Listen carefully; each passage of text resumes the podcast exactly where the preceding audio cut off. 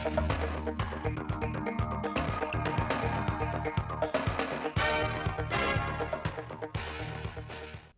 quý vị và các bạn theo dõi chương trình thời sự phát thanh trực tiếp 17 giờ, ngày 27 tháng 10 của Đài Phát thanh và Truyền hình Thanh Hóa. Chương trình hôm nay có những nội dung chính sau đây. Phiên họp thứ 14 Thường trực Hội đồng Nhân dân tỉnh Thanh Hóa khóa 18. Đồng chí Bí thư tỉnh ủy Đỗ Trọng Hưng tiếp thân mật đoàn công tác Hội hữu nghị Lào Việt tỉnh Hủa Phăn. Chủ động phòng bệnh cúm mùa trong trường học. Phần tin thời sự quốc tế, Nga và NATO cảnh báo nhau về nguy cơ xung đột leo thang ở Ukraine. Khai mạc hội nghị thường niên APPF lần thứ 30. Sau đây là nội dung chi tiết.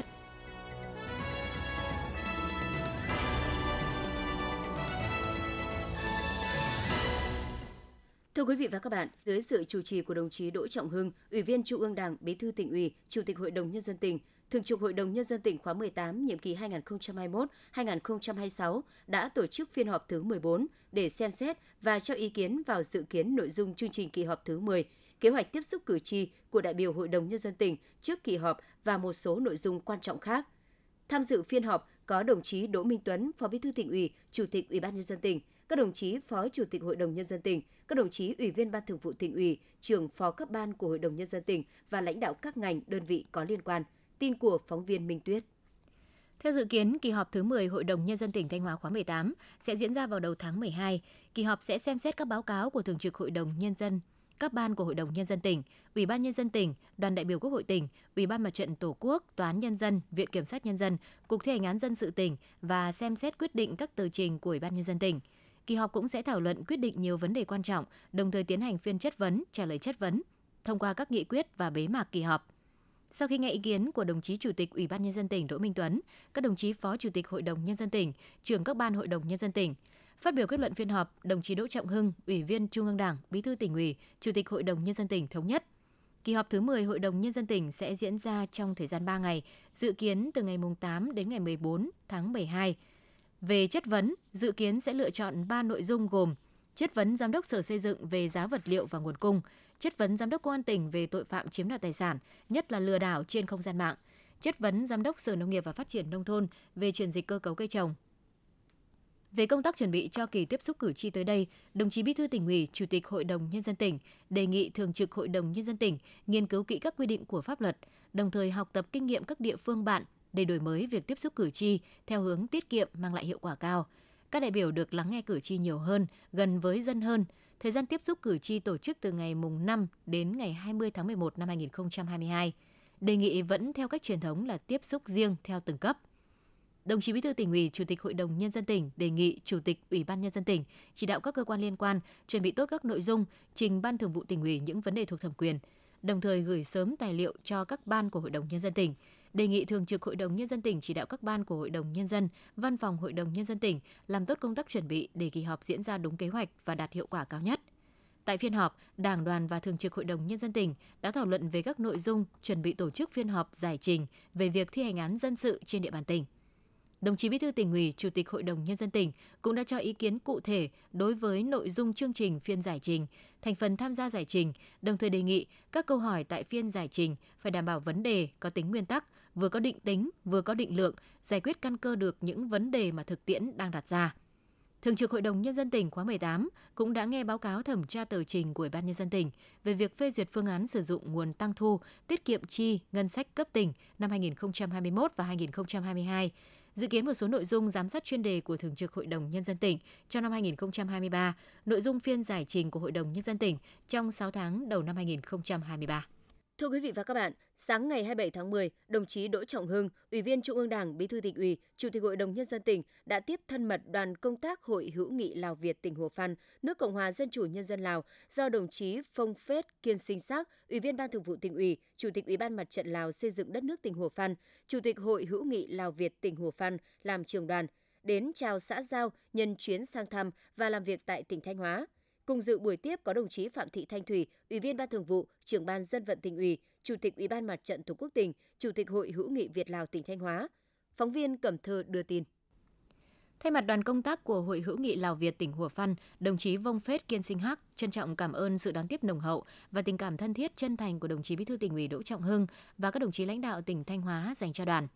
đồng chí Chủ tịch Ủy ban Mặt trận Lào xây dựng đất nước tỉnh Hùa Phan, Chủ tịch Hội hữu nghị Lào Việt tỉnh Hùa Phan thông báo khái quát nội dung làm việc của Hội hữu nghị hai tỉnh Thanh Hóa Hùa Phan, đồng thời trân trọng cảm ơn sự hỗ trợ, giúp đỡ to lớn hiệu quả của Đảng bộ, chính quyền và nhân dân tỉnh Thanh Hóa đối với tỉnh Hùa Phan trong suốt những năm qua – đồng chí khẳng định sẽ cùng với Hội hữu nghị Lào Việt tỉnh Hùa Văn giáo dục thế hệ trẻ nhớ ơn Đảng, Nhà nước, nhân dân Việt Nam đã cùng kế vai sát cánh, chung một chiến hào với quân dân Lào chống kẻ thù chung, giành độc lập dân tộc cho hai quốc gia để thế hệ trẻ hiểu biết, gìn giữ và phát triển mối quan hệ đặc biệt Việt Nam Lào, Thanh Hóa, Hủa Phan.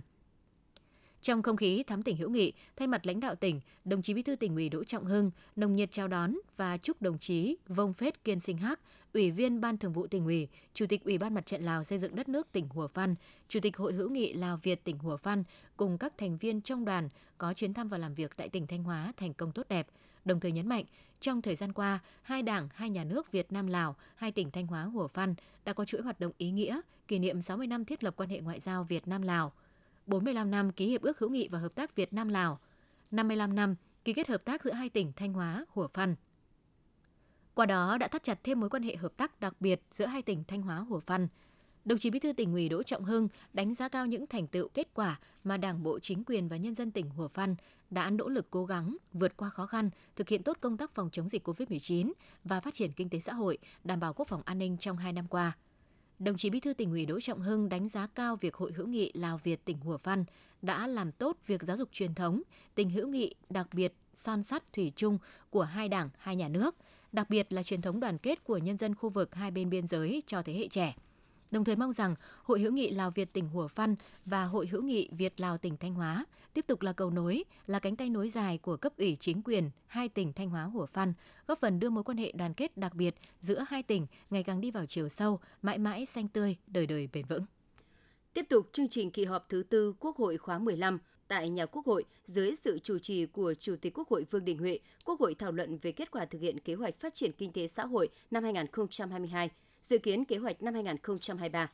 Phát biểu thảo luận tại hội trường, đại biểu Mai Văn Hải, Phó trưởng đoàn đại biểu Quốc hội tỉnh Thanh Hóa khẳng định, những kết quả nổi bật về phát triển kinh tế xã hội đặt trong bối cảnh điều kiện rất khó khăn, càng cho chúng ta thấy vai trò lãnh đạo chỉ đạo của Đảng, Chính phủ, Quốc hội là hoàn toàn đúng đắn, linh hoạt, sáng tạo, quyết liệt trong thực hiện nhiệm vụ đại biểu Mai Văn Hải cũng đưa ra nhiều kiến nghị liên quan đến công tác quy hoạch về phát triển nông nghiệp gắn với xây dựng nông thôn mới, về xử lý nợ xấu theo tinh thần nghị quyết 42 và việc người dân thiếu đất sản xuất, thiếu đất ở ở vùng đồng bào dân tộc thiểu số và miền núi.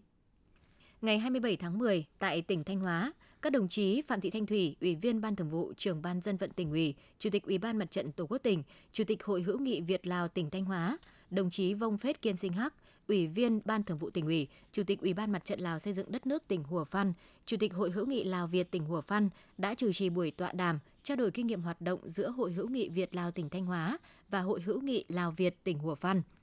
Tại buổi tọa đàm, hai bên đã nhấn mạnh về mối quan hệ thủy chung trong sáng giữa hai đảng, hai nước Việt Nam Lào, hai tỉnh Thanh Hóa Hùa Phan trong sự nghiệp đấu tranh giải phóng dân tộc thống nhất đất nước cũng như trong công cuộc đổi mới, phát triển kinh tế ngày nay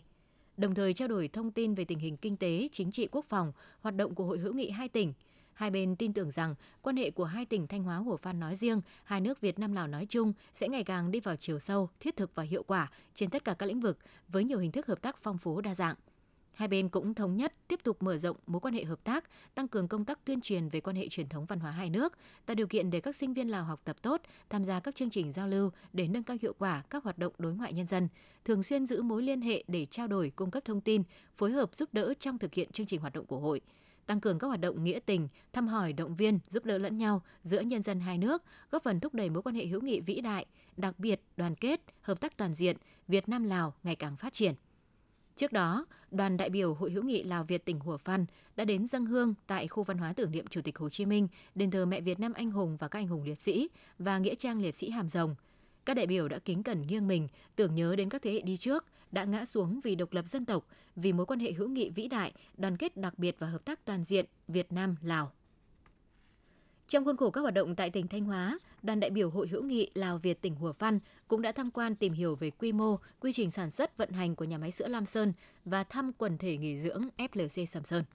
Ủy ban nhân dân tỉnh vừa có văn bản về việc triển khai phần mềm quản lý văn bản và hồ sơ công việc cho Cục thi hành án dân sự tỉnh Thanh Hóa. Theo đó, đồng ý việc triển khai phần mềm quản lý văn bản và hồ sơ công việc cho chi cục thi hành án dân sự tỉnh Thanh Hóa, giao Sở Thông tin và Truyền thông chủ trì, phối hợp với các đơn vị có liên quan tổ chức triển khai phần mềm cho Cục thi hành án dân sự tỉnh Thanh Hóa. Ủy ban nhân dân tỉnh đề nghị Cục thi hành án dân sự tỉnh Thanh Hóa phối hợp chặt chẽ với Sở Thông tin và Truyền thông để triển khai công việc, có trách nhiệm tuân thủ các quy định tại Nghị định số 30/2020 NDCP ngày 5 tháng 3 năm 2020 của Chính phủ về công tác văn thư và Nghị định số 45/2020 NDCP ngày 8 tháng 4 năm 2022 của Chính phủ về việc thực hiện thủ tục hành chính trên môi trường điện tử, báo cáo Chủ tịch Ủy ban nhân dân tỉnh những vấn đề còn vướng mắc vượt thẩm quyền.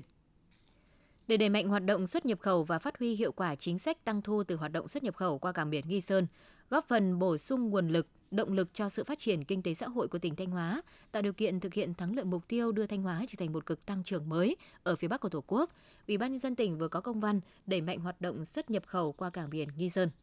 Theo đó, Ủy ban nhân dân tỉnh yêu cầu Sở Kế hoạch và Đầu tư tham mưu cho Ủy ban nhân dân tỉnh ưu tiên bố trí nguồn vốn ngân sách nhà nước để đầu tư hoàn thiện kết cấu hạ tầng giao thông kết nối đến khu kinh tế Nghi Sơn và các tuyến đường trục chính có tính kết nối liên vùng, phối hợp để đẩy nhanh tiến độ đầu tư tuyến bộ đường ven biển chạy qua địa phận tỉnh Thanh Hóa, đường cao tốc Bắc Nam đoạn qua tỉnh Thanh Hóa, tuyến đường sắt nối từ ga hàng hóa tại cảng Nghi Sơn ra ga trung chuyển tại xã Trường Lâm và tuyến đường sắt nối cảng Nghi Sơn theo quy hoạch chung khu kinh tế Nghi Sơn. Tham mưu cho Ủy ban nhân dân tỉnh chỉ đạo việc xây dựng quy chế phối hợp, trao đổi thông tin doanh nghiệp giữa các sở ban ngành có liên quan về các dự án đầu tư mới sẽ triển khai trong giai đoạn 2021-2025 và các thông tin về hoạt động của doanh nghiệp có hoạt động xuất nhập khẩu trên địa bàn tỉnh, qua đó giúp các đơn vị chủ động trong công tác tuyên truyền, kêu gọi các doanh nghiệp thực hiện xuất nhập hàng hóa qua cảng biển Nghi Sơn. Sở Giao thông Vận tải chủ trì phối hợp với các đơn vị liên quan tham mưu các giải pháp ưu tiên, tập trung đầu tư các công trình giao thông kết nối, tổ chức kết nối liên thông và phát triển vận tải đa phương thức, đường bộ, đường thủy, đường sắt, đường biển, hàng không để nâng cao năng lực hệ thống kết cấu hạ tầng giao thông, giảm chi phí vận tải, tham mưu cho Ủy ban nhân dân tỉnh phối hợp với Cục Hàng hải Việt Nam và các đơn vị có liên quan sớm trình Bộ Giao thông Vận tải phê duyệt quy hoạch chi tiết phát triển vùng đất, vùng nước, cảng biển Thanh Hóa thời kỳ 2021-2030, tầm nhìn đến năm 2050, làm cơ sở kêu gọi thu hút đầu tư xây dựng, phát triển cơ sở hạ tầng cảng biển. Xác định chăn nuôi là ngành kinh tế quan trọng trong phát triển kinh tế xã hội, nhất là ở khu vực nông thôn, Ủy ban nhân dân tỉnh, các sở ngành đơn vị có liên quan của tỉnh cùng các địa phương đã tích cực thực hiện các giải pháp thu hút doanh nghiệp đầu tư phát triển chăn nuôi, nhất là các dự án của những tập đoàn, doanh nghiệp lớn, ưu tiên phát triển chuỗi giá trị gắn với sản phẩm có lợi thế của địa phương. Ngoài ra, tạo điều kiện thuận lợi về đất đai, công tác giải phóng mặt bằng, đầu tư cơ sở hạ tầng, thực hiện các giải pháp cải thiện môi trường đầu tư, đơn giản thủ tục hành chính. Các địa phương trên địa bàn tỉnh cũng đã tạo điều kiện thuận lợi để các tập đoàn doanh nghiệp thực hiện các dự án đúng tiến độ. Vì vậy, sau những kỳ xúc tiến kêu gọi đầu tư của tỉnh, nhiều doanh nghiệp tập đoàn đã tìm hiểu để đầu tư vào lĩnh vực chăn nuôi. Đến nay, Thanh Hóa là một trong những địa phương dẫn đầu cả nước về thu hút đầu tư vào lĩnh vực chăn nuôi và hiện có 17 dự án chăn nuôi quy mô lớn, ứng dụng công nghệ cao với tổng mức đầu tư khoảng 15.000 tỷ đồng và đa dạng cơ cấu vật nuôi như gia cầm, bò sữa, lợn ngoại hướng nạc. Khi các dự án đi vào hoạt động đủ quy mô, công suất sẽ nâng tổng đàn lợn của tỉnh trong giai đoạn 2025-2030 lên 2,2 triệu con, gấp đôi so với tổng đàn hiện nay và thuộc nhóm dẫn đầu cả nước. Với tâm huyết, nỗ lực đồng hành cùng doanh nghiệp, thời gian tới, bên cạnh những giải pháp đã và đang thực hiện để tích cực thu hút các dự án đầu tư vào lĩnh vực chăn nuôi, Sở Nông nghiệp và Phát triển Nông thôn đề nghị các địa phương tập trung tuyên truyền, nâng cao nhận thức cho người chăn nuôi về sản xuất theo chuỗi giá trị và khuyến khích xây dựng, nhân rộng các mô hình an toàn dịch bệnh, an toàn sinh học, mô hình liên kết theo chuỗi gắn với truy xuất nguồn gốc và tiêu thụ sản phẩm. Theo thống kê của Sở Nông nghiệp và Phát triển Nông thôn, trên địa bàn tỉnh có khoảng 30 cơ sở sản xuất kinh doanh giống cây trồng. Để chuẩn bị nguồn cây giống cho hoạt động sản xuất kinh doanh, từ đầu năm đến nay, các cơ sở sản xuất cây giống trên địa bàn tỉnh đã sản xuất hơn 22,5 triệu cây giống lâm nghiệp, với một số giống cây trồng chủ đạo như lim lát, keo tai tượng, keo lai. Trong đó có hơn 2 triệu nuôi cấy mô. Từ giống cây đã sản xuất, các địa phương đã trồng 9.200 hecta rừng tập trung, đạt 92% kế hoạch và 5,35 triệu cây phân tán, đạt 86,4% kế hoạch, chăm sóc rừng 40.000 hecta, đạt 100% kế hoạch. Quý vị và các bạn đang theo dõi chương trình thời sự phát thanh của Đài Phát thanh và Truyền hình Thanh Hóa. Chương trình được phát trên sóng FM tần số 92,3 MHz. Tiếp theo sẽ là những thông tin đáng chú ý. Thưa quý vị và các bạn, trước diễn biến phức tạp của bệnh cúm mùa trong những ngày gần đây, các trường mầm non trên địa bàn thành phố Thanh Hóa đang tăng cường các biện pháp phòng chống dịch bệnh trong nhà trường, bảo vệ an toàn cho trẻ.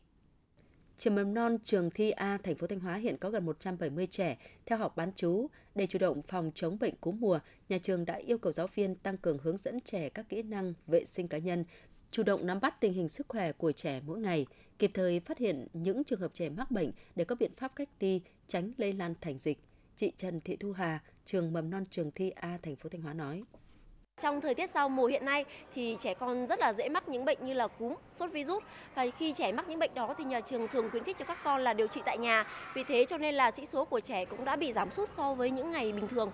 Hiện nay trên địa bàn thành phố Thanh Hóa có khoảng 60 trường mầm non công lập và tư thục với gần 40.000 trẻ mầm non đa số học bán trú. Với mật độ tập trung đông, sinh hoạt tập thể, đây là môi trường rất dễ lây lan bùng phát các dịch bệnh truyền nhiễm, trong đó có bệnh cúm mùa. Thêm vào đó, trẻ em với hệ miễn dịch chưa hoàn thiện, sức đề kháng kém là một trong những nhóm đối tượng dễ bị lây nhiễm cúm. Do vậy, ngay từ khi dịch cúm trên địa bàn có diễn biến phức tạp, Phòng Giáo dục thành phố Thanh Hóa đã chỉ đạo các nhà trường triển khai nghiêm túc các biện pháp phòng dịch, đồng thời phối hợp chặt chẽ với phụ huynh để chăm sóc bảo vệ sức khỏe cho trẻ. Chị Trần Thị Thủy, Phó Hiệu trưởng trường mầm non Đông Hải 1 thành phố Thanh Hóa nói. Nhà trường cũng đã chủ động à, tăng cường cái chế độ dinh dưỡng cho học sinh thông qua cái à, chế độ dinh dưỡng học đường À, ví dụ như một tuần là nhà trường đã đăng ký tổ chức hai ngày thực hiện à, dinh dưỡng học đường theo chế độ của Nhật Bản là vào thứ ba và thứ năm. À, trong cái chế độ dinh dưỡng hàng ngày và dinh dưỡng học đường đó thì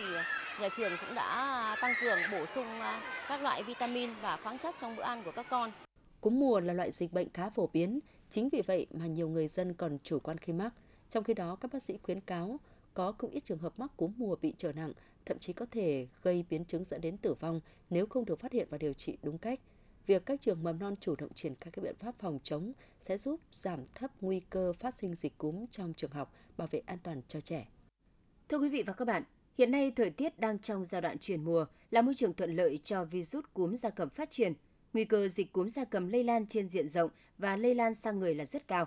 Chúng ta vừa trải qua một giai đoạn hết sức khó khăn do dịch bệnh COVID-19 gây ra. Vì vậy, mỗi người càng phải thấm thía hơn giá trị của sức khỏe cũng như những giá trị cuộc sống trong điều kiện sinh hoạt, sản xuất, kinh doanh bình thường đem lại. Mọi sự chủ quan lơ là đều khiến chúng ta phải trả những giá đắt bất cứ lúc nào. Chính vì vậy, các ngành y tế và nông nghiệp, các địa phương, nhất là những người chăn nuôi gia cầm, không được phép lơ là chủ quan. Yêu cầu đặt ra lúc này là phải chủ động các giải pháp phòng chống dịch cúm gia cầm từ sớm, từ xa, tuân thủ tuyệt đối các yêu cầu về phòng dịch, nhất là công tác tiêm phòng, tiêm phòng nhắc lại, vệ sinh chuồng trại theo khuyến cáo của cơ quan thú y.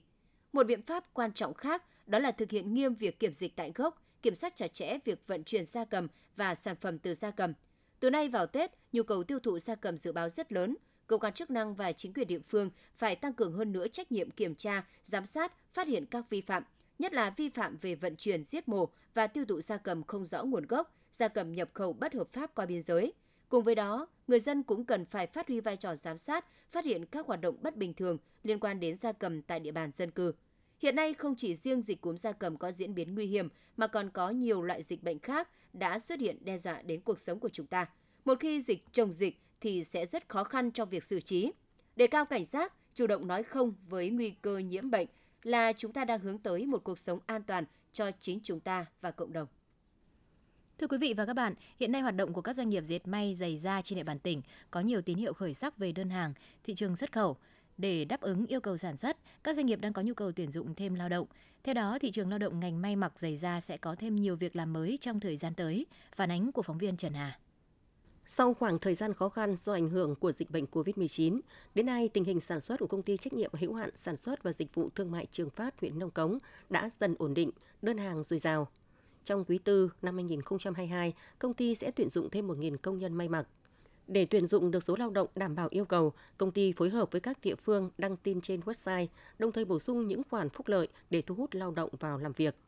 Ông Trần Công Tuệ, giám đốc công ty trách nhiệm hữu hạn sản xuất và dịch vụ thương mại Trường Phát, huyện Đông Cống nói: Dự kiến là trong à, năm nay đã mở một cái xưởng thì tạo công an việc làm cho khoảng 1.000 lao động. Một cái tín hiệu rất đáng mừng là cái à, mức độ tăng lương của chúng tôi đang tăng trưởng 20% sản xuất. Nhiều năm làm việc tại thành phố Hồ Chí Minh do dịch bệnh COVID-19 nên chị Lưu Thị Quý, thôn Đại Bản, xã Thăng Long, huyện Nông Cống và chị Ngô Thị Hiền, thôn 5, xã Minh Sơn, huyện Triệu Sơn, theo gia đình trở về quê lập nghiệp. Nắm bắt được nhu cầu tuyển dụng của các công ty may mặc giày da tuyển lao động, các chị đã xin vào làm việc. Thu nhập ổn định, môi trường làm việc tốt, được gần nhà là những lý do các chị quyết định gắn bó lâu dài với công việc. Từ miền Nam và trở về đây làm việc thì đối với môi trường làm việc ở công ty thì tôi cảm thấy là lương cũng khá ổn định. Làm việc ở đây thì à, được cái là gần nhà, đi lại thì cũng tiện hơn. Với lại là mình có thể là chăm sóc gia đình và con cái. Tôi thấy công việc ở đây thì rất là nhẹ nhàng và phù hợp với lại công việc của phụ nữ chúng tôi. Điều kiện làm việc ở đây rất thuận lợi, phù hợp với sức khỏe với à, lao động của chúng tôi. Tôi tiếp tục gắn bó công việc ở đây để có thời gian chăm sóc gia đình. Huyện Triệu Sơn hiện có trên 500 doanh nghiệp, trong đó có trên 20 công ty hoạt động trong lĩnh vực may mặc giày da. 7 doanh nghiệp FDI thu hút gần 10.000 lao động. Trong 10 tháng năm 2022, công ty trách nhiệm hữu hạn giày da Adina, xã Thọ Dân có nhu cầu tuyển 9.500 lao động, nhưng hiện mới có 5.000 lao động vào làm việc. Công ty trách nhiệm hữu hạn giày da Venus, xã Đồng Tiến có nhu cầu tuyển dụng 700 lao động. Hiện nay các công ty vẫn đang thu hồ sơ tuyển dụng và phỏng vấn gián tiếp qua điện thoại. Công nhân có sẵn tay nghề có thể vào làm việc ngay. Đối với lao động chưa qua đào tạo, công ty sẽ có kế hoạch đào tạo trong thời gian 3 tháng. Ông Nguyễn Văn Hùng, trưởng phòng lao động thương binh và xã hội huyện Triệu Sơn cho biết, cùng với việc ra soát nhu cầu của những người trở về quê sau đại dịch COVID-19 có nhu cầu làm việc, Ủy ban nhân dân huyện đã nắm bắt nhu cầu tuyển dụng của các công ty trên địa bàn để thông tin cho người lao động nắm bắt cơ hội việc làm phù hợp với nguyện vọng. Ngành lao động thương binh xã hội phối hợp với các doanh nghiệp để tuyên truyền cho các xã thị trấn đến người lao động nắm bắt được vị trí việc làm để tham gia vào công nhân của các cái nhà máy này. Huyện cũng đang có cái xây dựng cái đề án về cái lĩnh vực ờ, phát triển doanh nghiệp thì cùng với phát triển doanh nghiệp thì phải đào tạo nghề có nhu cầu về lĩnh vực nào thì với đào tạo lĩnh vực đó. Hiện nay trên địa bàn tỉnh Thanh Hóa có khoảng 50 doanh nghiệp đầu tư trực tiếp nước ngoài đang có nhu cầu tuyển dụng trên 35.000 lao động, chủ yếu tập trung vào các lĩnh vực sản xuất giày da may mặc. Dự báo thời gian tới, nhiều doanh nghiệp gia công sản phẩm giày da may mặc sẽ có nhu cầu tuyển dụng lao động rất lớn. Vì vậy, các địa phương đang có các giải pháp tư vấn, giới thiệu việc làm cho người lao động, nhất là lao động bị thất nghiệp, dừng việc do dịch COVID-19, lao động di chuyển từ tỉnh ngoài về địa phương.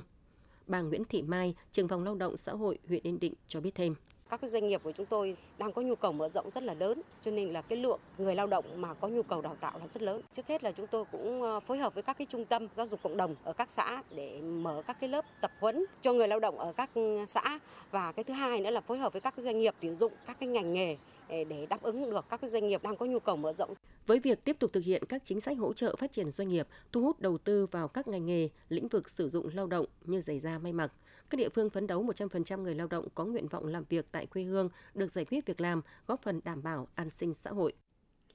Các cấp, các ngành địa phương tại Thanh Hóa đang thực hiện hiệu quả các giải pháp nhằm kiểm soát tốc độ gia tăng tỷ số giới tính khi sinh, góp phần nâng cao chất lượng dân số. Đề án kiểm soát tốc độ gia tăng tỷ số giới tính khi sinh đã và đang góp phần giảm kiểm soát, giảm thiểu mất cân bằng giới tính khi sinh ở các địa phương trong toàn tỉnh. Giai đoạn 2016-2020, đề án được triển khai trên địa bàn 200 xã thị trấn của 20 huyện thị xã thành phố trên địa bàn tỉnh. Năm 2022, đề án mở rộng ở 249 xã, 27 huyện thị xã thành phố. Để đạt được mục tiêu trên, các hoạt động truyền thông, cung cấp thông tin, tư liệu, sản phẩm truyền thông tiếp tục được chú trọng, duy trì hoạt động và nâng cao chất lượng của các câu lạc bộ không sinh con thứ ba, giúp nhau phát triển kinh tế, tăng cường kiểm tra giám sát việc triển khai các hoạt động của đề án, thực thi các quy định của pháp luật về nghiêm cấm việc cung cấp dịch vụ liên quan đến lựa chọn giới tính khi sinh. Từ sự quan tâm của các cấp ủy Đảng, chính quyền, sự phối hợp của các ban ngành đoàn thể, công tác dân số kế hoạch hóa gia đình trên địa bàn tỉnh Thanh Hóa đã đạt được nhiều kết quả trên các lĩnh vực. Tính đến tháng 9 năm 2022, dân số toàn tỉnh là 3.749.500 người. Tỷ số giới tính khi sinh là 114 bé trai trên 100 bé gái. Công tác truyền thông được triển khai kịp thời đa dạng với nhiều hình thức phong phú, có tác động tích cực đến nhận thức của nhân dân và các ban ngành đoàn thể các cấp trong việc kiểm soát tốc độ gia tăng tỷ số giới tính khi sinh và đưa tỷ số giới tính khi sinh đạt chỉ tiêu đề ra.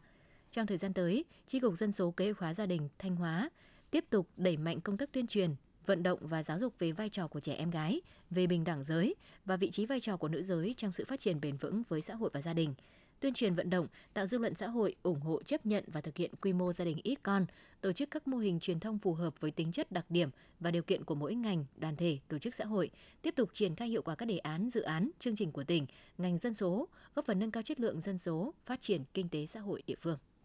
Thưa quý vị và các bạn, triển khai thực hiện chương trình giáo dục phổ thông 2018 góp phần đảm bảo việc dạy và học theo hướng phát triển phẩm chất và năng lực học sinh. Tuy nhiên, với điều kiện cơ sở vật chất chưa đồng bộ, tình trạng thiếu giáo viên vẫn còn tồn động. Các trường học trên địa bàn tỉnh đã phát huy nội lực, khắc phục khó khăn để đảm bảo chất lượng giáo dục. Ghi nhận của phóng viên Ngọc Yến tại huyện Như Thanh. Thực hiện chương trình giáo dục phổ thông 2018, 3 năm qua, cô Hồ Thị Bốn, giáo viên trường tiểu học Phú Nhuận, thường xuyên phải dạy hai buổi một ngày. Lịch dạy thường xuyên đã ảnh hưởng ít nhiều đến sức khỏe cũng như sắp xếp công việc gia đình. Thế nhưng xác định đây là khó khăn chung của ngành giáo dục trong cả nước, cô và các đồng nghiệp đã không ngừng nỗ lực phấn đấu để đảm bảo chất lượng giáo dục.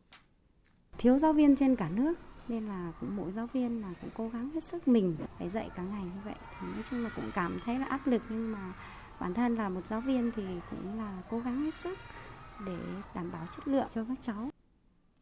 Theo ông Đỗ Xuân Tuấn, hiệu trưởng trường tiểu học Phú Nhuận cho biết, năm học 2022-2023, trường có 23 lớp. Theo chương trình giáo dục phổ thông 2018, với trường chuẩn mức độ 2 như Phú Nhuận, trường còn thiếu 12 giáo viên mới đảm bảo định biên theo quy định.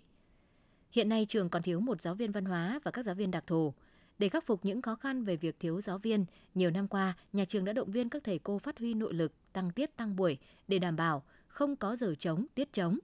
đảm bảo theo chương trình giáo dục phổ thông năm 2018. Cùng với đó được sự quan tâm của chính quyền địa phương, phòng giáo dục huyện trong việc điều động giáo viên liên trường dạy các môn đặc thù cũng như hỗ trợ hợp đồng với giáo viên văn hóa còn thiếu, chất lượng giáo dục trong trường luôn được đảm bảo. Thì có thể nói là với cái sự quan tâm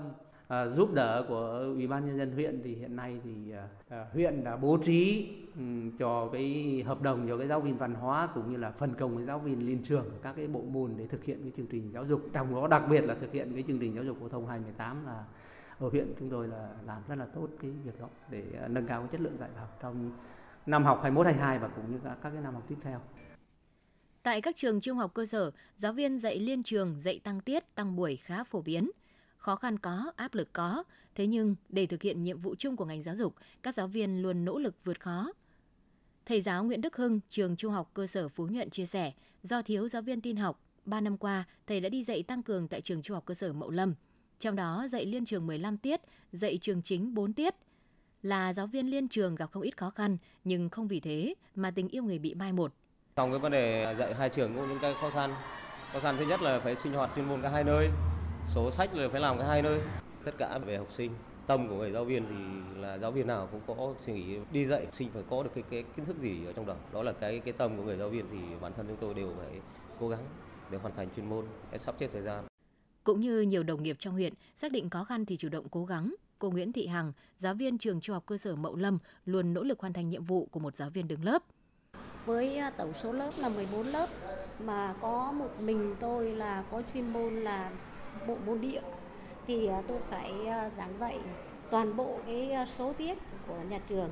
Được sự động viên của ban giám hiệu nhà trường bằng cái tâm của mình thì tôi cũng đã rất là cố gắng trong các cái giờ lên lớp thì uh, sử dụng các cái phương pháp dạy học mới rồi là luôn trau dồi kiến thức mình nâng cao chất lượng giảng dạy đại trà. Đồng thời thì tôi còn ôn thi đội tuyển học sinh giỏi thì năm nào cũng đạt được những cái kết quả rất là cao.